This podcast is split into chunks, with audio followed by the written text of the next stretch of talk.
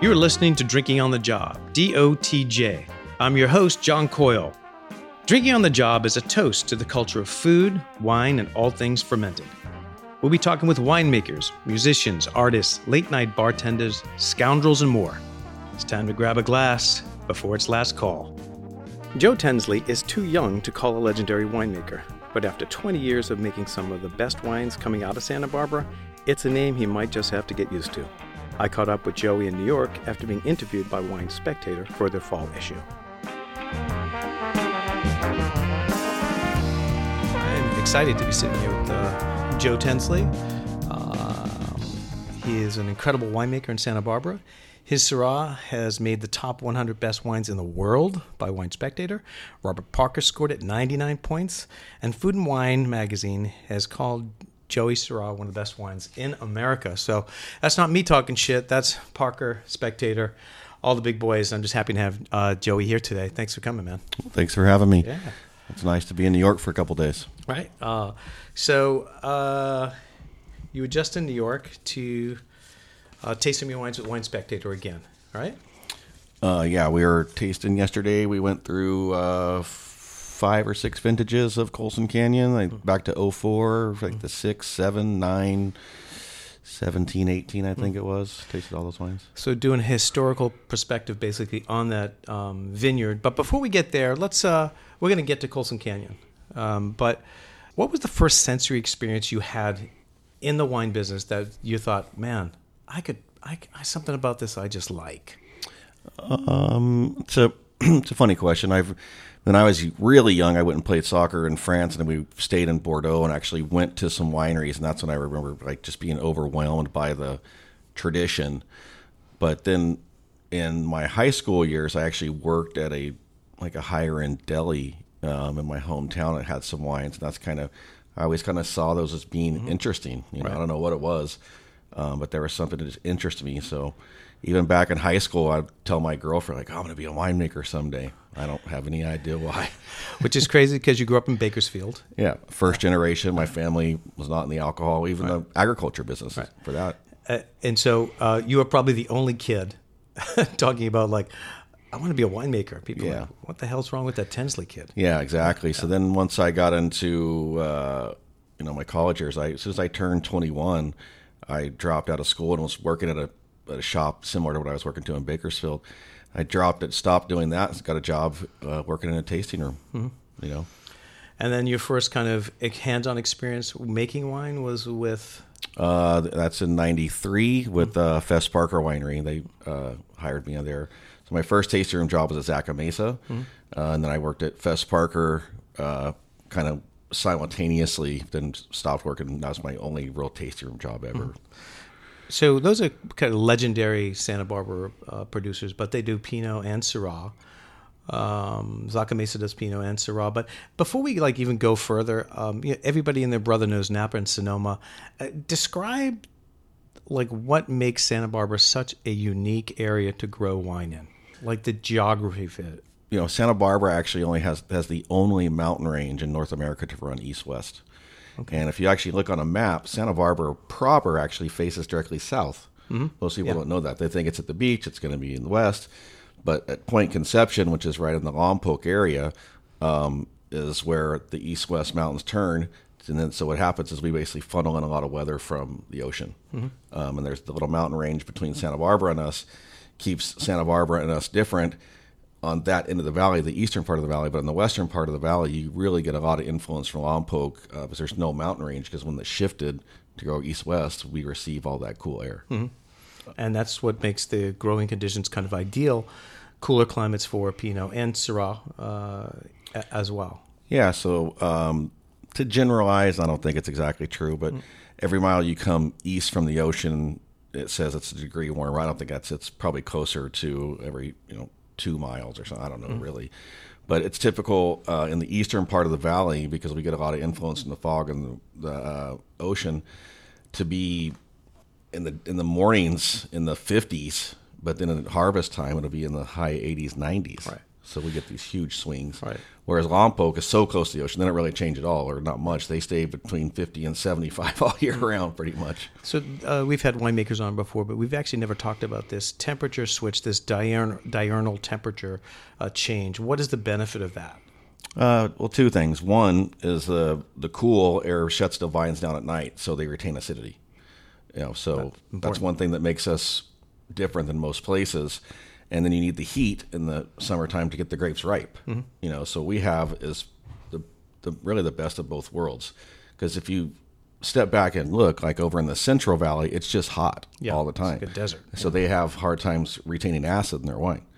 We don't have that issue as much because we're so close to the ocean. So again, typical, you know, my vineyard or Colson Canyon would be typical in the morning to be in the high 50s, and then in the afternoon we'll get some winds come in and it'd be 90 degrees. So we get all of that sun, heat, and then the plants shut down at night, freshen back up, stop maturing, and then cycle out the next day. Right. So, yeah, I mean, the, the freshness you're talking about really translates to the acidity in the wine that gives it its freshness, makes you salivate, makes you want more of it. So, 1993, you start working with Fess Parker and Zaca Mesa. And so, where does the, do you, by happenstance, fall into Syrah? Because Joey pretty much exclusively makes Syrah and makes some white. Um, Syrah is a grape that is so kind of underappreciated, I would say. Uh, uh, forever, I've been doing this. You've been doing this forever. Jo- Joe and I met 20 plus years ago, and uh, Syrah to me is always the, one of those great. Oh, it's going to be a good Syrah year. Like people are going to start drinking a lot more Syrah, and they should drink Syrah because Syrah has, by nature, more intensity, more fruit, lower tannins, and just naturally drinkable. So when people want to spend $150 on a bottle of Napa Cab, they could spend $50 on a Santa Barbara Syrah and have twice the pleasure at a third of the price. Is that a pretty good assessment? Yeah, I think Syrah's had a hard time kind of getting off the ground over the last 20 years, but if people get to taste Syrah, they realize, wow, this is a great bang for your buck most of the time. You know, Uh, I'll, tell you a a funny story. Six months ago, Joey was here in uh, New York, and uh, we had a tasting we did out at Wine Library, and there was a blizzard. And I called Wine Library, and Joey like, well, I guess we're not going to make it out. And they're like, no, really, nobody canceled. And Joey and I went out in the snowstorm, and there were probably 55 people there to meet uh, Joey because he does have uh, more than a decade of incredible scores, but these wines are that good. And I was looking around a snowstorm, and people came out in droves and bought cases of your wine. And you just did a basic Q and A uh, and discussing what we're discussing. Well, how cool is Santa Barbara? And let's not forget these are world class wines.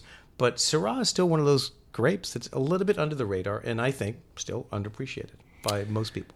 Yeah, I, agree. Um, so to answer your question, so back when I worked at uh, Zaca Mesa, the wine that really was like my epiphany, like what Syrah was going to be to me in my future, was a wine that was 1990. I think it was like 70 or 80 percent Syrah with 10 or, whatever. The rest of it was Malbec, and uh, my light went off. You know, I was like, oh wow, this is. Right. And at that time, there were only you know a handful of Syrah vineyards in the area. You know, you had the you know Qupé and those guys were making the wines, and Babcock had some. Parker was planting it. Zaca Mesa had it. So when I got in the business back at that time, Syrah was just kind of coming into you know its what, what popularity, I guess is the word.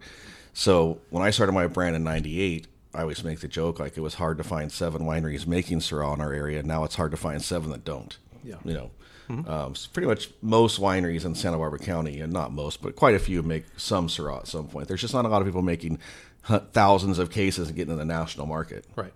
Uh, you and I had dinner last night, and you were saying that uh, there's no doubt that if one of the big guys like Gallo, Kendall Jackson, or something like that started bottling Syrah instead of Cab, that everyone would know Syrah. And what a great pleasure it is to drink Syrah, the, the varietal.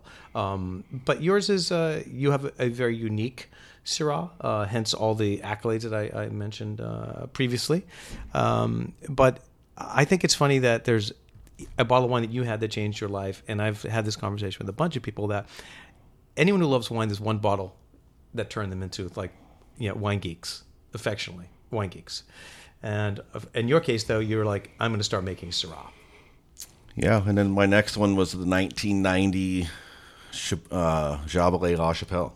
Right. You know, that was a hundred pointer by everybody. Before Syrah was expensive, you could buy it for thirty or forty dollars back right. in those days. And again, insane wine. And actually, I was in uh, Hawaii last year, two years ago, with my wife and my son, and we were at a restaurant, and I saw it on the list, and I was like, "Holy shit, they got that wine!" You know. Right. And my son's like, "Are you going to buy it?" And I'm like, "Well, it's a thousand dollars." And he's like, "So you going to buy it?" I'm like, "No." I'm like, honestly. I, I have such high respect for that wine that I'm sure I'm not going to like it like I used to. So yeah. I don't want to blow it for myself. and it's a grand. you know, right. yeah, yeah, So I didn't buy it. uh, so so now you become obsessive about Syrah, and you start your business in 1998. This is where I kind of enter the story. I was in uh, Santa Barbara doing research and tasting wines at uh, waiting to see Beckmen, and uh, I start talking to Joey and realize he has encyclopedic knowledge of uh, the Northern Rhone and uh, Syrah, and you were talking about clonal selection. Well, I happened to yeah. be in the tasting. I was an assistant winemaker at the time for Beckmen. Okay, right. And you guys came in and we are just kind of shooting the shit a little bit while mm. you're waiting for Steve. Is how it kind of evolved. Right. And it, you, Joey just totally blew me away with his knowledge and said, "Do you have some wine that you make?" And he goes, "Yeah, I have a few barrels." And uh, I tasted it and was floored. So here's here's why. Traditionally, a lot of Syrah, particularly large production or stuff that's not very good, usually has a ton of oak on it, uh, kind of sweet, and doesn't taste like Syrah from the Northern Rhone, like Joey was just talking about La Chapelle. The um, the, the saltiness, the olive tapenade, uh, those flavors that I love in French Syrah. All of a sudden, I tasted in Joe's wine, and I was like, oh man. And uh, we had a conversation. I said, what are you going to do with this wine? And you're like, yeah, I mean, I'm going to try to sell it. You have a label had a label. The label is unbelievable. It's white with it looks like it's a vine, but it looks like a, a, a cross. It's a stretched out vine. What's the imagery exactly? It's uh, um, I, am just not. I'm pretty simple minded. It's an old vine. It looks. We used also because we use lowercase t for Tensley, so right. it kind of looks oh, right. very That's similar. Right. Yeah. Um, so yeah, at that point, um, I bottled hundred cases in '98 and. Mm you and T. Edward took 25 of them. Right. And I've been with T. Edward and the family for 21 years yeah, now. Yeah. Um, and I have to tell you, we brought those wines in, and nobody knew uh, who Joe Tensley was, and nobody knew what the wines were. And we crushed it right out of the gate and put it in Gramercy Tavern. And every restaurant we walked into, Gotham, the top restaurants at the time, all picked up that wine. And it's a testament to that was 1998, and now you're coming up on your 20. Well, 98 was the first vintage, right. so 17 was our 20th. Right. Wow. And now, yeah, so 18s that we're putting in a bottle soon, and that's the 21st vintage. Yeah. So we're and 19 is we're going to pick in the next two months. Right. So 22 years really. And, and it's crazy how great uh, the, the wines are, and the price of them was still incredibly reasonable. That's the other thing. Joey barely raised his prices in 20 years, realistically. Yeah, when you guys were buying the, the first vintage suggested retail was 32. Fast forward 22 years later, 20 years later, it's only 42 mm, yeah, for, for, Colson Canyon. Right. Yeah. Um, so let's talk about you start your business in 1998. You are sourcing uh, some. You have contracts. You're buying fruit from people. Uh, you had a bunch of single vineyards, but this Colson Canyon thing keeps coming up. So let's explain this. Why is Colson Canyon such a special vineyard site? What makes it great? Um, so let, us let's just go back to so, so when I started the brand, I was buying Thompson Vineyard in mm-hmm. Alisos Canyon. I only got Alisos for one year, but Thompson I had been seeing every year working with other wineries. Mm-hmm. Uh, Bedford Thompson, you know, they had it, and I, when I went to Babcock, they were getting it. Fess Parker was getting it, everything, and Beckmen, and that's how I got my first grapes was just knowing them. Mm-hmm. You know, so I got my first half a ton of grapes because of those guys, and I've kept that block. So every, so every year I've made Thompson Vineyard, um, and then around 2000 uh, a guy named Rio Reiswig had planted in '97, and he was a uh, he owned Colson Canyon Vineyard, and in 2000 that block that came online, and he was like he knew I was a young and upcoming winemaker for Syrah, and he's like, hey, do you want to get some grapes? And I was like, of course, you know. So um, again, kind of fast forward 15, 16 years later, my wife and I purchased Colson Canyon on January 1st of 2016. So how an incredible feeling that must be, right? Yeah. Because actually, realistically, you made that vineyard famous because Colson Canyon goes on to score 99 points and uh, just in, in, incredible. Uh, it became the yeah. what we were known for as a brand. Right. I mean, we make other vineyards, you know, but mm-hmm. really on the national and international scene, that's the wine that made us who we kind of or the respect that we've garnered throughout time. So it was really a, a no brainer when the vineyard came up for sale. Rio called me, and it was like, "Are you kidding me? Like my wife's pension? Like, are you fucking kidding me? Like, this is awesome, right? You know, Yeah. like, yeah. So we we bought it, and uh, and you know I. It's something in, in America that doesn't happen as much as in Europe, but it's you know like site location, site location. People just buy their grapes. For us, it's really about locking down the future. Right. Was purchasing that vineyard, um, and then uh, we also have another two acres at our house, the Tensley Vineyard as well. But again, going back to what Colson Canyon, what what makes it so special? It's elevation, it's rugged yeah. terrain. So, it's so what's great about Colson Canyon is it's the whole property is 115 acres. Mm-hmm. It's planted uh, 16 and a half acres. It's got uh, 12, well, three acres of Grenache and the rest of it's Syrah. And the elevation is 1400. So we're talking about, you know, the valleys coming from the ocean. This is in Santa Maria, but in the hills at 1400 feet. Right. So you're above the fog line. So what makes this so interesting is every morning we get fog, or we don't get the fog really. So we get the sun immediately, first thing in the morning. So we get the sun all day, but also what happens with the fog is the fog keeps the night temperatures a little bit warmer.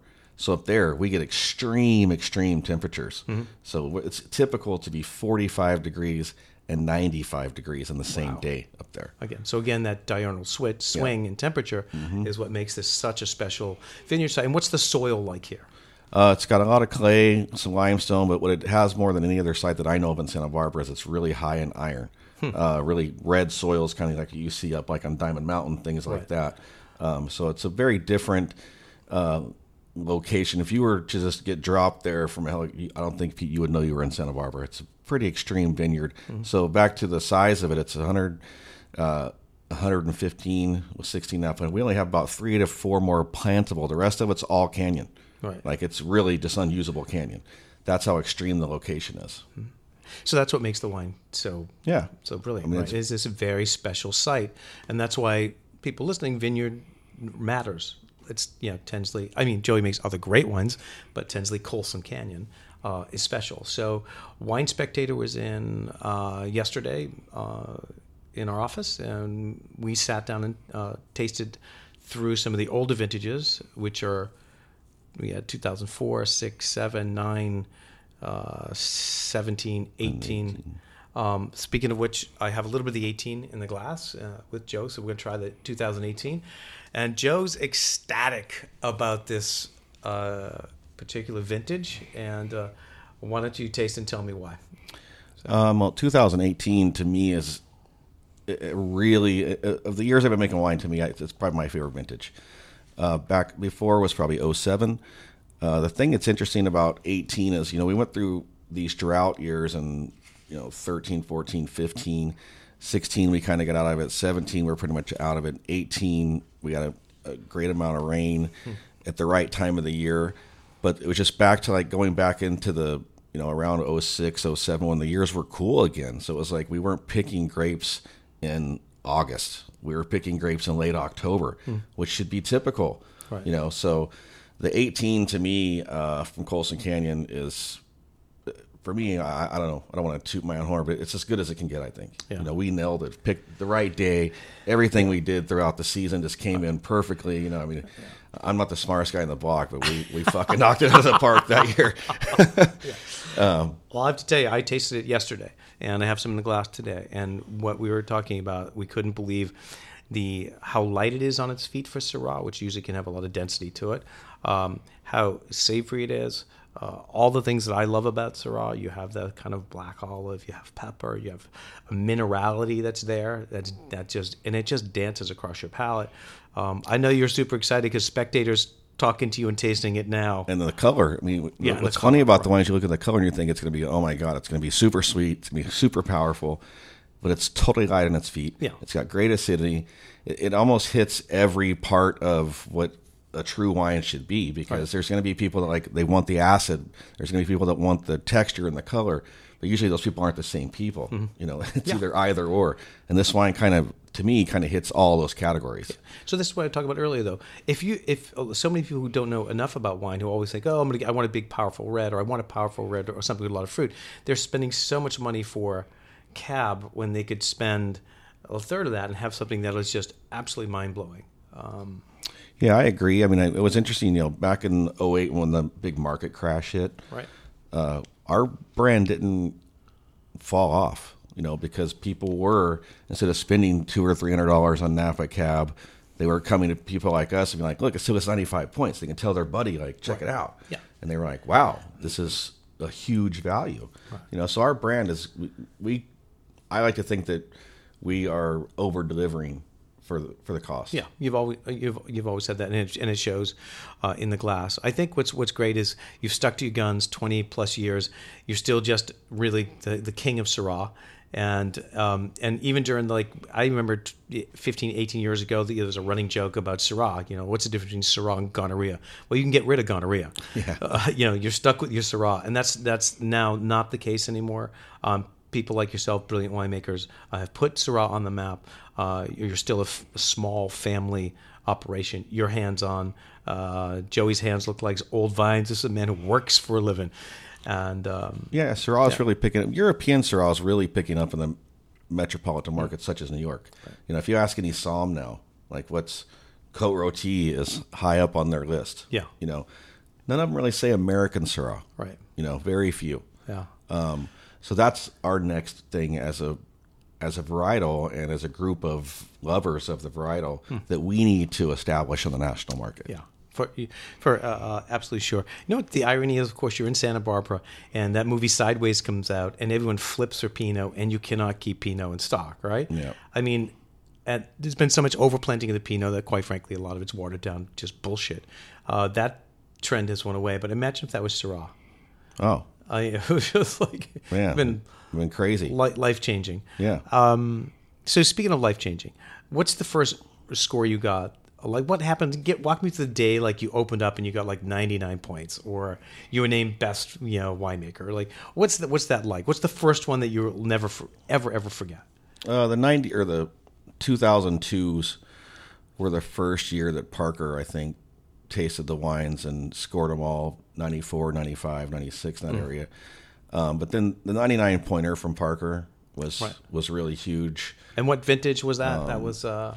that was the 08. 08 yeah. Um, but honestly, I mean, the Wine Spectator has the they have the biggest readership, I mm-hmm. think, mm probably. Right. So getting the 95 points from Wine Spectator, making the top 100 is top know, 100 wines in the world is it a pretty amazing. Yeah, uh, you know, to me that's kind of like winning a Grammy.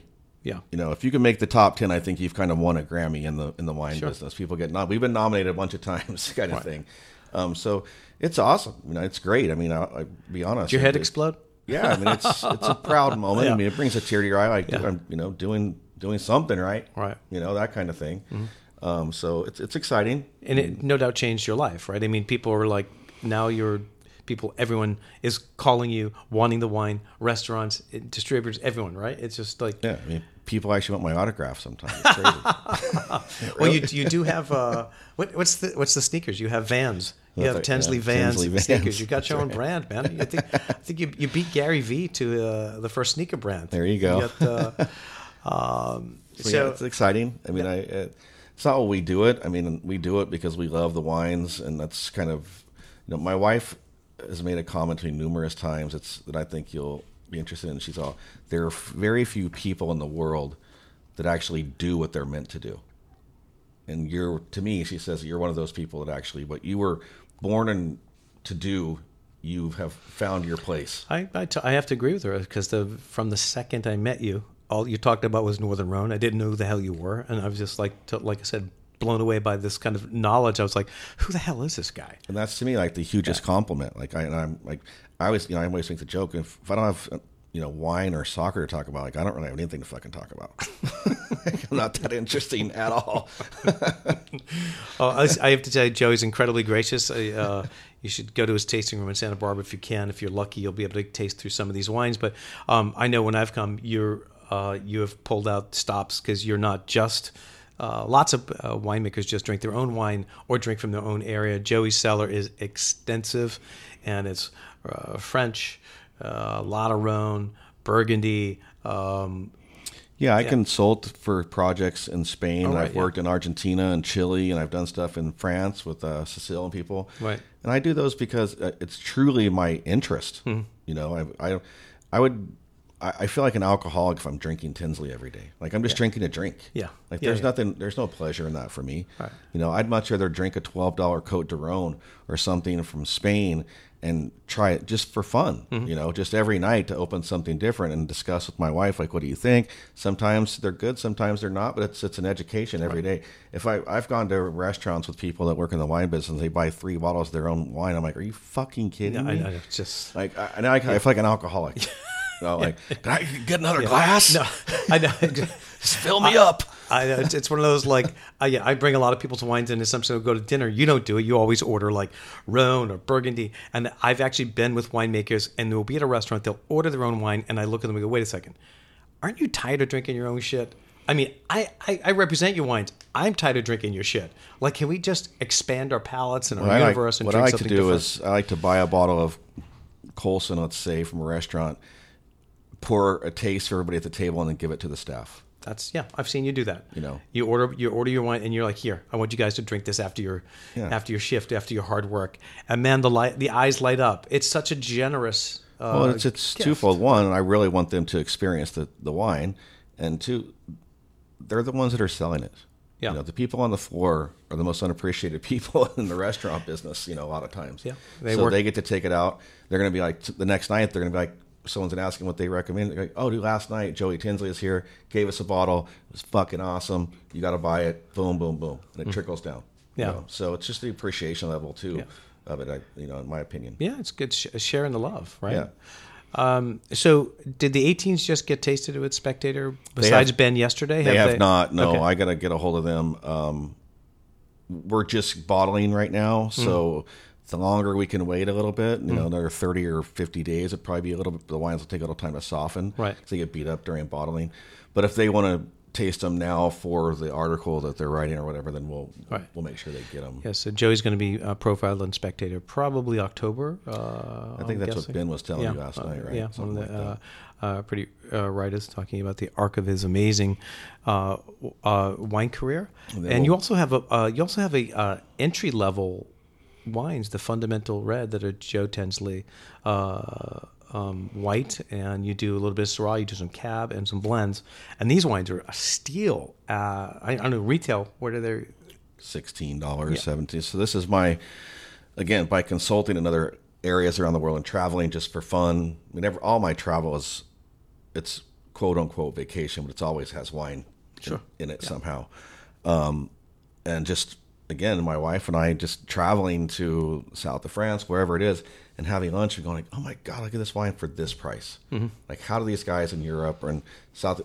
They do it value, value, value. Yeah. And American wines aren't really. There's not a correlation between value and American wines usually. Hmm. So this is my rendition of American California Central Coast under twenty dollars. Yeah. You know, and we taste all the wines. They're not bulk wines. You know, we're buying stuff and we're, we're doing this in the, the correct fashion. We're using Central Coast and everything because as we grow, we're probably going to move into Paso for some Cabernet, things like that. But we have four wines. We have a Rhone White, a Rhone Red, a Chardonnay, and Cabernet. And those are the fundamental wines. Yeah, so it's called Fundamental Wines and Fundamental Wines by Joey Tensley. Right. So uh, that's how proud Joey is. He's doing a, uh, he's putting his name on the bottles, and I've ta tasted through all those wines, and they're a steal. It's kind of like in, in when you're in Europe and you have you go to somebody's house, everyone drinks wine, and no, nobody drinks out, you know, puts the expensive bottles of wine on the table when they're just having their simple meal. They drink Cote de Rhone, they drink a simple Rioja, and this is exactly what you're talking about. It's just like this is your table wine. This, is, our- your like yeah our Tuesday night. You Right. know, a lot of people with our Tensley brand come in our tasting room and say, "Oh, I have I put the Tensley in this this part of the cellar, so my wife or whatever, my, they know not to drink it." So this is not that wine. This is the wine that you know what put it on the counter, and if they open four bottles and you're gone, who cares? Hmm. You know. And and here's my tip to people also: if you have a cellar and you're put, putting stuff in the corner that you're saving for that special day, don't Just fucking open it. If you have good friends who come over, that's when you enjoy the wine. You need to share. It's an experience. I've been in people's houses like, oh, I'm saving this for what? I'm like, saving it? I'm at your house. Let's crack it open. Yeah. like, I'm going to love this wine. This is the people you need to be drinking your wines with. So don't store yours. I mean, if you want to age it, I got it. But if you have great bottles, you're sitting waiting for that day, I'm telling you now, don't. That day may never come. Oh, the other side of that coin is we do do two small lots in magnums only, which you've tasted the Yes, OGT and the you. Yep. BMT, Right. and uh, those one is named OGT after my son Oliver Gunner, and the other one's uh, Bailey Michelle, my niece, and we bottle those only in magnums because again, Jennifer and I at home. It's not a problem to go through a bottle of wine Right. and maybe open a second bottle. It happens a lot, but we never like on a Tuesday like, oh, fucking, let's open a Magnum. You know, like, We never do that, uh, even though we could. Yeah. Um, so we we have a lot of people in our wine club and followers of Tensley and stuff that that drink those wines on every Christmas. Hmm. They have a bottle of BMT or OGT every Thanksgiving, and they come in our taste room. and They're like, people have been saying for for years, like, oh, now kids that are that were 16, 17, they first got to taste it. Now they're 10 years old later. Like I've had OGT in my house every Christmas Right. since I can remember. I was in uh, Wellfleet and had a, a Tensley hat on, uh, baseball hat, and people were yelling at me, "We love Tensley!" I never told you that because, you know, I was like, "Fuck it," but it's so true. And Harry's like, "Dad, check it out. They know Joe." My son hangs out with uh, Joey's son Oliver as well. We're, we're kind of tight, and it's uh, it was it was a very uh, um, a, f- a funny moment. But and you've been kind enough to uh, the executive producer Ross Minikella from the show uh, loves the wine. Uh, he had a he won some uh, he he bid an auction to have a chef come cook at his house, and I brought a uh, a magnum of uh, Colson Canyon.